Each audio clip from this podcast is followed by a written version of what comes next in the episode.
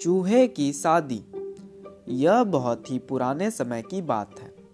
गंगा नदी के तट पर एक सुंदर सा आश्रम था। उस आश्रम में बहुत सारे सन्यासी रहते थे। वे सभी सन्यासी गुरु याज्ञवल्क के शिष्य थे, जो हमेशा ध्यान में बैठे रहते थे अपने सन्यासी शिष्यों के साथ। एक बार गुरु याज्ञवल्क नदी में नहा रहे थे। उन्होंने उसी समय देखा कि एक बाज एक छोटे से चूहे को अपने पंजों में जकड़कर ले जा रहा था। अचानक से वह चूहा हिलने लगा और बाज के पंजों से गिर पड़ा और सीधे गुरु के हाथ में आकर गिरा। जब उस गुरु ने देखा कि अभी भी वह बाज आसमान में इधर उधर उड़ रहा है, उन्होंने उस चूहे को बाहर नहीं छोड़ा और वहीं पास के एक वृक्ष पर रख दिया। कुछ देर नहाने के बाद वे उस चूहे के बच्चे को अपने साथ ले गए। रास्ते में उनके मन में कुछ अलग सा विचार आया और उन्होंने उस छोटे से चूहे को अपनी शक्ति से एक छोटी लड़की बना दी और उसे अपने आश्रम में ले गए। जब गुरु घर पहुँचे तो उन्होंने अपनी पत्नी से कहा, हे hey भाग्यवान हमें इस कन्या को भगवान की कृपा और आशीर्वाद समझकर स्वीकार कर लेना चाहिए, क्योंकि वैसे भी हमारी कोई संतान नहीं है। गुरुदेव की पत्नी बहुत ही खुश हुई और उसने खुशी खुशी उस छोटी सी बच्ची को स्वीकार कर लिया। गुरु के आश्रम में लड़की बड़ी होती गई, शिक्षित होती गई और गुरु की देखरेख में जीवन के विषय में उस कन्या ने कई विज्ञान के तथ्य सीखे। गुरु और उसकी पत्नी को अपने बच्चे पर गर्व था। धीरे धीरे लड़की और बड़ी होती गई। समय आया जब गुरु की पत्नी ने गुरु से लड़की की विवाह के विषय में बात किया। पत्नी ने कहा, जिस प्रकार हमारी बेटी दूसरी लड़कियों से विशेष है, उसी प्रकार उसके लिए एक विशेष पति ढूंढना चाहिए। गुरु भी इस बात से सहमत हुए। और अपनी बेटी के वर ढूँढने में निकल पड़े। अगले दिन सुबह गुरु ने अपनी शक्ति से सूर्य को बुलाया और कहा, कृपा करके मेरी बेटी से विवाह कर लीजिए। तो सूर्य देव ने जवाब दिया, मैं तो विवाह के लिए राज़ी हूँ, अपनी बेटी से पूछ कर देखें। जब गुरु ने अपनी बेटी से पूछा तो उसने विवाह के लिए मना कर दिया और कहा, पिताजी सूर्य भगवान तो पूरी दुनिया को रोशनी देते हैं, पर वह तो बहुत ही गर्म है। जो भी उनके पास जाएगा, भस्म हो जाएगा।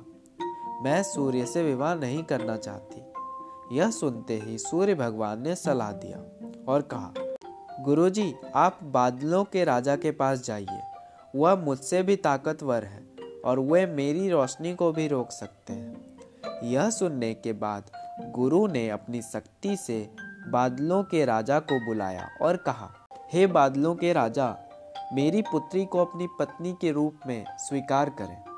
यह सुनते ही बादलों के राजा ने जवाब दिया, मैं तो विवाह के लिए तैयार हूँ, परंतु आप एक बार अपनी पुत्री से भी पूछ लें।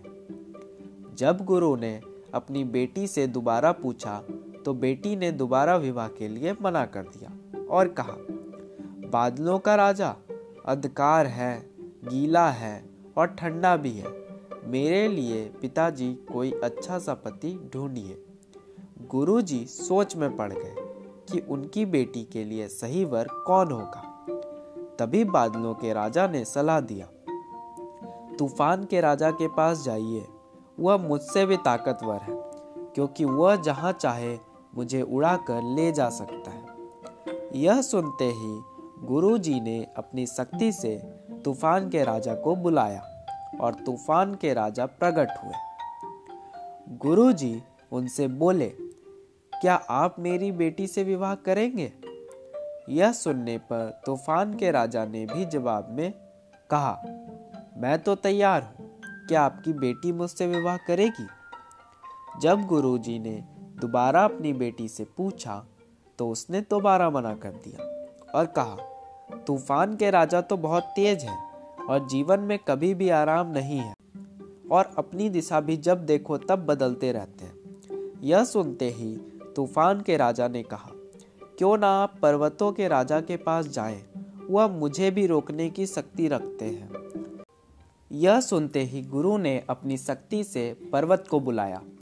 जब वे प्रकट हुए तो गुरु ने दोबारा वही प्रश्न किया, जो सबसे उन्होंने पूछा था। क्या आप मेरी बेटी से विवाह करेंगे? यह सुनते ही पर्वत के राजा ने जवाब दिया, मैं तो राज़ी हूँ आपकी बेटी से विवाह करने के लिए। एक बार अपनी बेटी से भी पूछ लीजिए।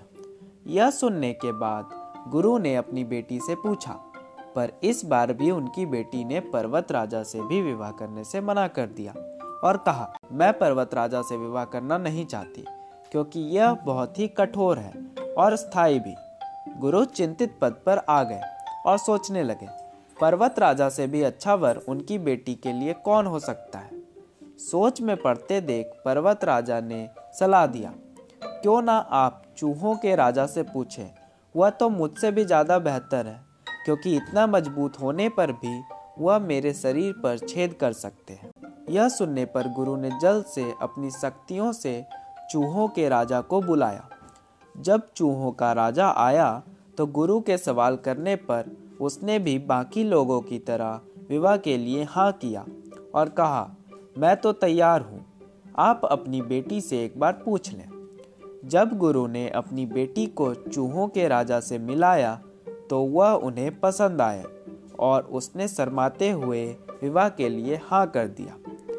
यह जानकर गुरु बहुत खुश हुए और अपनी बेटी को वापस उसके चूहे के रूप में बदल दिया और दोनों का विवाह कर दिया। Thank you